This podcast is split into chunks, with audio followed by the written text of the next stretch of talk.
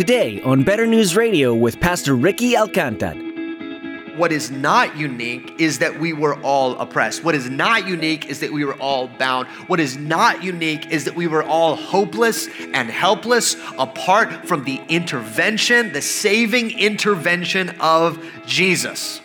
Look, as we have seen in this series, we encounter Jesus and we are saved by Jesus in a radical, transforming way. Our sins were covered. Our debts were paid, our chains were broken, our standing before God was secured. Hope in God, oh my soul,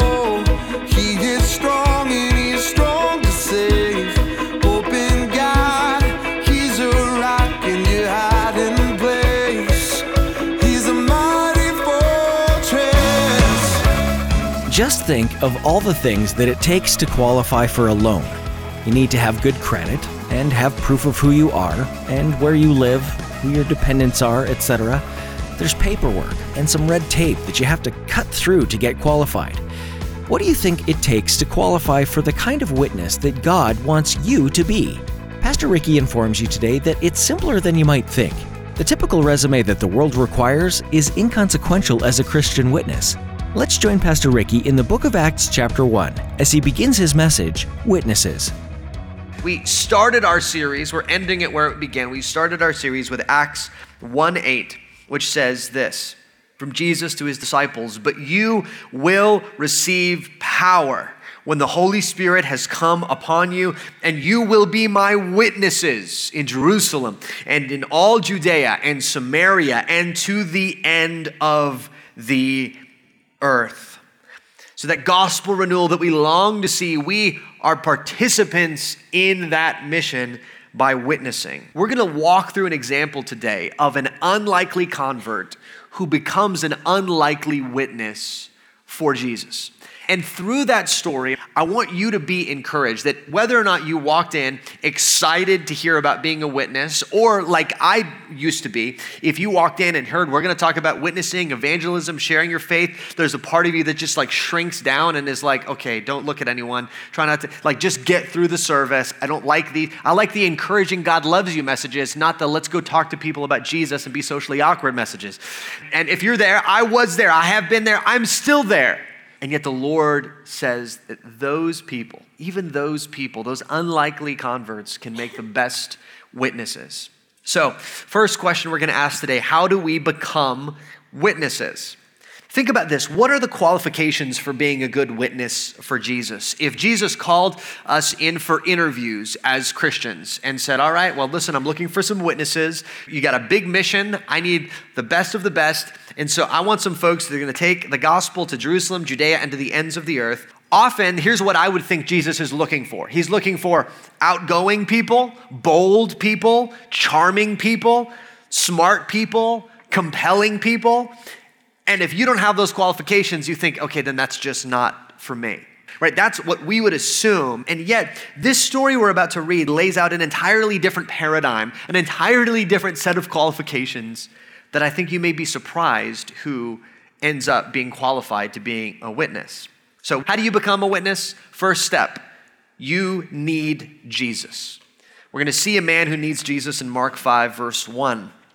They came to the other side of the sea, to the country of the Gerasenes.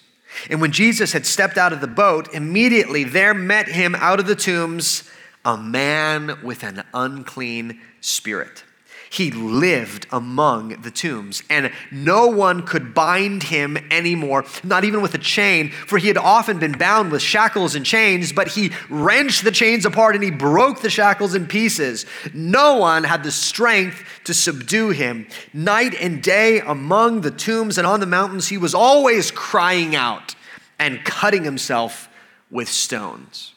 Now, this guy, just for context, this guy is going to be the guy Jesus picks to be a witness. Why? Well, first thing about him is he needs Jesus. Now, this guy needs Jesus in unique and particular ways. He's under a unique demonic oppression that really does seem like singular in the testimony of the scriptures. This is unique. And yet, there are parts of his story that are not unique at all. This man is under oppression We were all under spiritual oppression. We were all enslaved and shackled by our sin. We were all uh, finding ourselves desperate and hopeless, and yet, that's exactly the starting point for being a witness. We needed Jesus. Second, we encountered Jesus. Verse 6 And when he saw Jesus from afar, he ran and fell down before him. So Jesus gets off the boat, somehow, miraculously, right near where this man happens to be going crazy, and he encounters Jesus. Now, you have to know this about this man and this encounter. Jesus planned this. This wasn't a happenstance encounter like, oh, we're stepping off the boat. There just happens to be a demoniac here. No, Mark 4:35 says this, "On that day when evening had come, Jesus said to them, "Let us go across to the other side." Now, Jesus has no reason to say this. The other side is not Jewish. The other side of the lake is Gentile. The other side is full of, as we'll see, pig farmers. So it's the last place a good Jewish teacher and his Jewish disciples would think, let's go there and check in and get a cup of coffee. Nobody is doing that. The disciples are thinking, look, I know Jesus is weird, but this is the weirdest thing I've ever seen. Let's go visit the pig farmers. Okay, right? Why did Jesus do that? To find this man, right? He went looking for this man, as he said, I've come to seek and save the lost. Verse 7 says, And crying out with a loud voice, the demoniac said, What have you to do with me, Jesus, Son of the Most High God? I adjure you by God, do not torment me. Whether it's through something or the demonic oppression, this man knows who Jesus is. He encounters Jesus.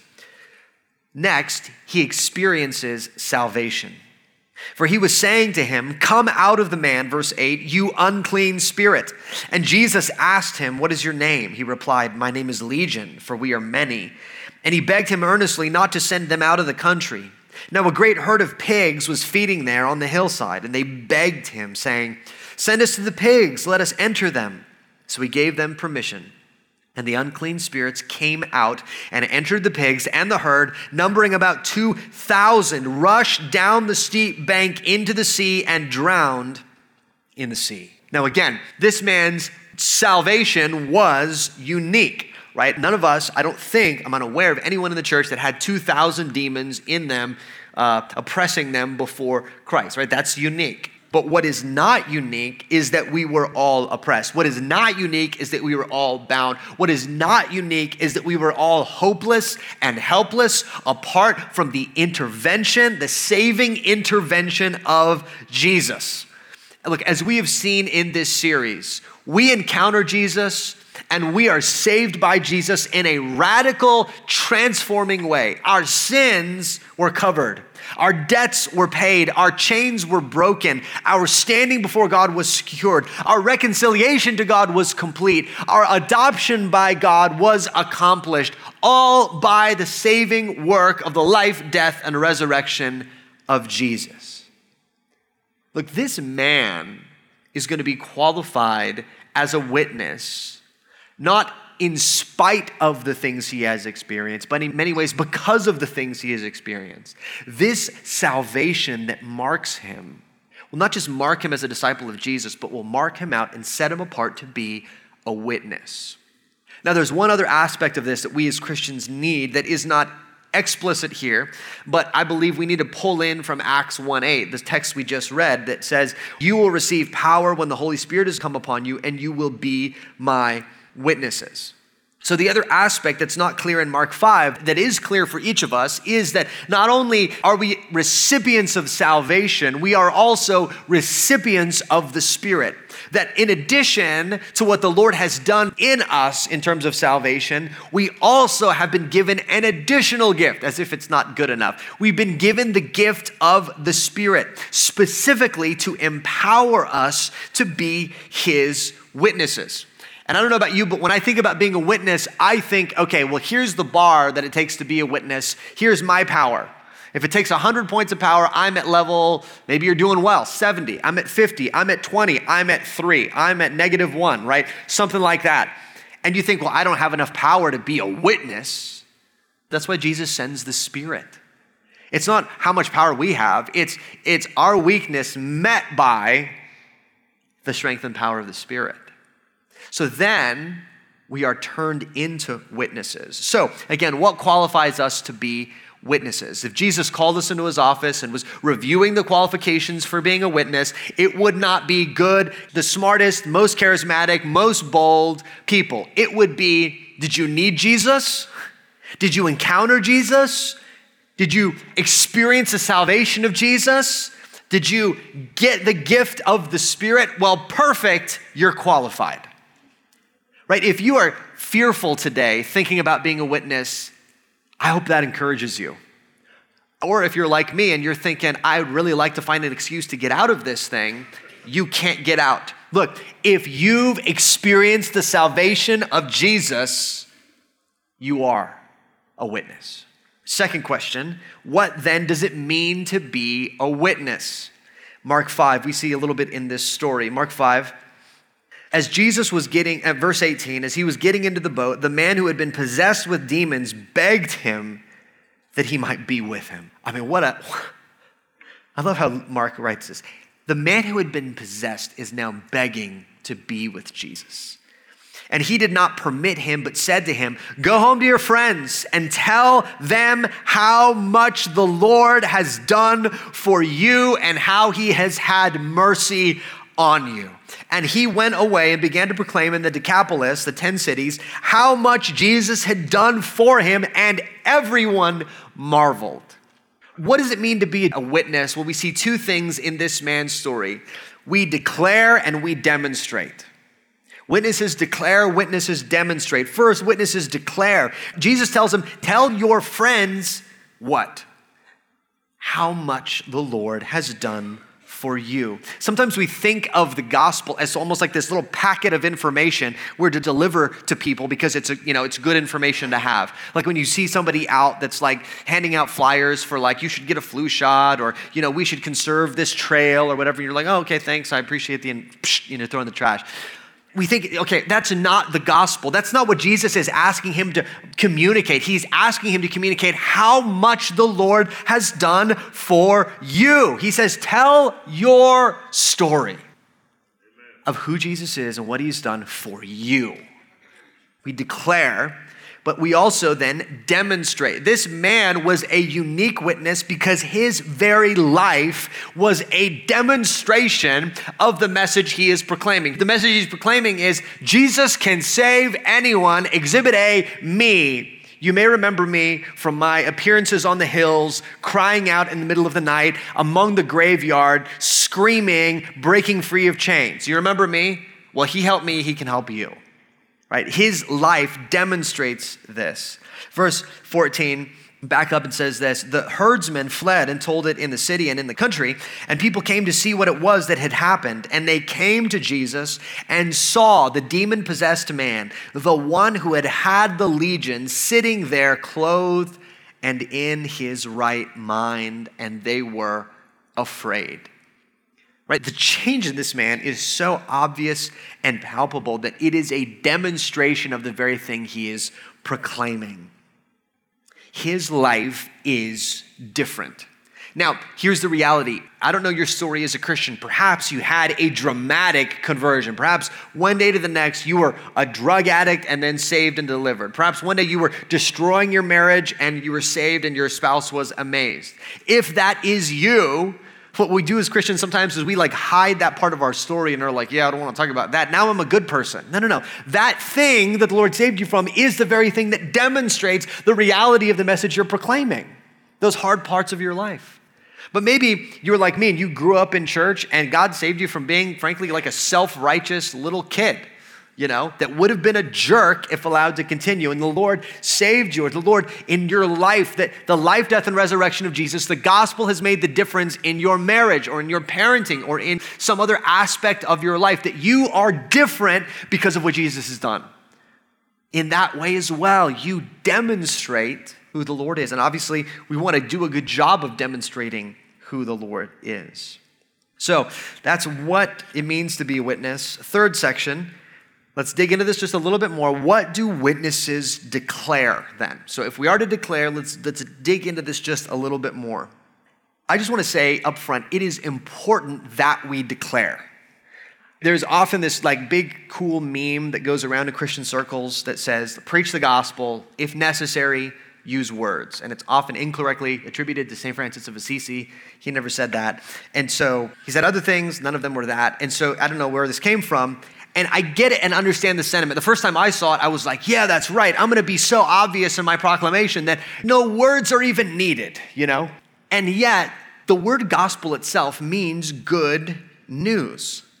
So, if you show up with the best news in the world and try to wave your hands excitedly until people get the idea, it's not going to work right? Now, if you're not excited at all and it's really good news, then something else is off there. But if you just show up and your family and you you text your wife, I have the best news ever, and you go home and you open the door and your kids are there like, what's the news? And you just are dancing and you never stop dancing and you just go and eat dinner and go to bed. Be like, what is the news though? Like, what, what, why are you so excited? We must declare it. So, what do we declare? Well, first, we declare who Jesus is. We declare that he is the Son of God, fully God and fully man, who has come to earth to save us. We should strive to understand who Jesus is so that we can declare him faithfully. But if you're here today and you're like, man, I don't even understand the workings of the incarnation, that seems like such a mystery to me, and I'm not going to declare anything until I know the intricacies of the incarnation. No, no, no, no. This man, he didn't take a whole class on who Jesus was. He experienced who Jesus was. He knew he was the Son of God, so that's what he went with.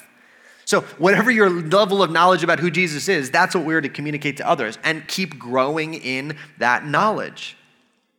Next, witnesses declare what Jesus has done. Listen, church, it's so important to remember we're not just proclaiming a good example or a good teacher, we are proclaiming a Savior.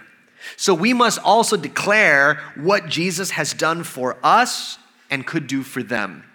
We must be getting better and better and growing more and more in our knowledge of the gospel and understanding of the gospel. We should want to get that right to understand who are we, who is God, what does salvation mean, what are these big words in the New Testament like justification or reconciliation or adoption or propitiation, right? We should want to understand those things. And yet, if you don't understand all those things yet, but you understand, I'm a sinner, Jesus saved me, like you can get in on this, go with that. Right? That's what this man has going for him. Like he doesn't take a class on the substitutionary atonement and then go out and give, you know, he's like, hey, look, man, I was lost, now I'm found. I was bound, now I'm freed. You got to get on this Jesus thing. So grow in your knowledge, but declare what you know. And third thing I'd add here is witnesses declare well we want to be faithful in declaring the gospel. And there's a couple ways we want to do that. First, we want to declare it with care. 1 Peter 3, the verse that often people are excited about because it says we're always supposed to be ready to make a defense for anyone who asks us for the reason for our hope in God, right? We want to make a defense. So often we get into like, oh yeah, that's right. We're gonna get, we'll you know, load this puppy up with some tracks and Jesus videos and apologetics and put the armor on and get in the tank of apologetics and drive around and blast the gospel at people. And yet Peter says, yet do it with gentleness and respect. Right? We undercut the message we're declaring if we're a jerk about it. That's all I'll say about that. Confidence. Okay, we want to declare it with care. We also want to declare it with confidence. The believers pray in Acts 4 when they're being threatened. They pray, Lord, grant to your servants to continue to speak your word with all boldness. We are to boldly declare it, especially in our culture, which is becoming more and more hostile to anybody that says that they have the truth with a capital T. We are to gently, respectfully share who Jesus is and what he has done with boldness. And last, we are to declare it with care, with confidence, and with, I don't know how to say this, I needed another C, with craft. Right? With skill. We're to try to be good at declaring the gospel. There's this moment where you look in Acts and you see that Paul, based on who he's talking to, tries to make himself understandable for those people. So he speaks to a bunch of uneducated farmers and he starts his gospel presentation with Have you noticed the rain and the sun and kind of the natural uh, elements? And they're all farmers, so they're like, Yes, we understand that, okay? But he preaches in Athens, and what he says in Athens is, Hey, I noticed that you have a statue that's to an unknown God. I'm going to tell you about that God. All of a sudden, everybody in Athens is like, Oh, really? Okay, sure, bring him over here. Right? He does it with skill. So we want to grow in our ability to do this helpfully, compellingly. All right, fourth, that's what witnesses declare. Witnesses also demonstrate. I'm going to read one story from Luke 19 that helps us get at this aspect of demonstration. In Luke 19, it's the story of Zacchaeus. So if you grew up in church, he was a wee little man. A wee little man was he. You remember all that? Okay. The song's in your head now. You got who this guy is. He was a short guy. He climbed a tree. It was humorous. He's a joke. And yet, verse 5 And when Jesus came to that place, he looked up and said to him, Zacchaeus, hurry and come down, for I must stay at your house today. Right? This guy who's a sinner, he's a joke, he's a spectacle. Jesus says that that guy. And he knows, I'm going to make that guy a witness. Verse 6 So he hurried and came down and received him joyfully. And when they saw it, they all grumbled, He has gone in to be the guest of a man who is a sinner. And Zacchaeus stood and said to the Lord, Behold, Lord, the half of my goods I give to the poor, and if I have defrauded anyone of anything, I restore it fourfold. And Jesus said to him, Today salvation has come to this house, since he is also a son of Abraham. For the Son of Man came to seek and to save the lost. Right? Zacchaeus' story, what he says and decides to do, demonstrates the reality of who Jesus is. This notorious sinner encounters Jesus, and then he responds out of the overflow of his heart. And that demonstrates who Jesus is. Uh, so, first, he demonstrates who Jesus is, right? The character of Jesus is to be present more and more in the disciples of Jesus, right? As we're learning to follow Jesus in every area of life, as Jesus' image, as it were, becomes more and more clear through how we live, that points to him and the reality of him. Zacchaeus was once a greedy man, all of a sudden turned to generosity. That exchange doesn't happen apart from the good news of Jesus getting in and rearranging his heart. Then he demonstrates what Jesus has done. So, what has Jesus done? Jesus has come to an unworthy sinner and has had mercy on him and given him better than he deserved, right? And so, what does Zacchaeus do? Out of that, the overflow of his heart is listen, if I've defrauded you, I'm not just gonna pay back what I defrauded you. I'm not just gonna give you interest. I'm gonna give you four times whatever I took from you. And in fact, anything I have left, half of that is going to the poor. Did Jesus ask him for those things? Probably not. This was the overflow of his heart because Jesus had mercy on him, shown extravagant grace to him. His actions demonstrate extravagant grace to others. Hope in God, oh my soul.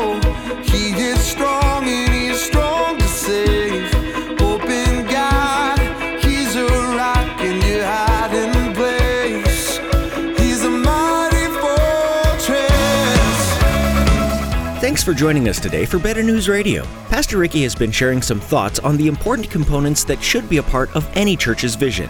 These things are like the meat and potatoes of what a church stands on, and incorporating these elements help a church grow and thrive. Like with anything that's growing, you need the proper nutrients to foster the ability to become stronger. Some of these nutrients are the willingness to know and share the gospel with others. This might seem intimidating to some, but be assured that no matter what your knowledge or experience is, as a Christian, you are equipped to tell others about Jesus. If you're listening and are unsure what it means to be a Christian, that's okay. We're glad that you joined us today, and we hope that you'll continue to seek out a greater understanding of what it means to be a follower of Jesus. On our website, betternewsradio.com, you'll find a variety of past teachings from Pastor Ricky. In addition to that, you can look at the welcome video from Pastor Ricky that explains more about the good news of Jesus Christ. All that and more is on our website, Again, that's betternewsradio.com. As we wrap up our time today, we want you to know that if you have any questions about this teaching or what it means to be a Christian, you can give us a call at 915 562 7100. That's 915 562 7100.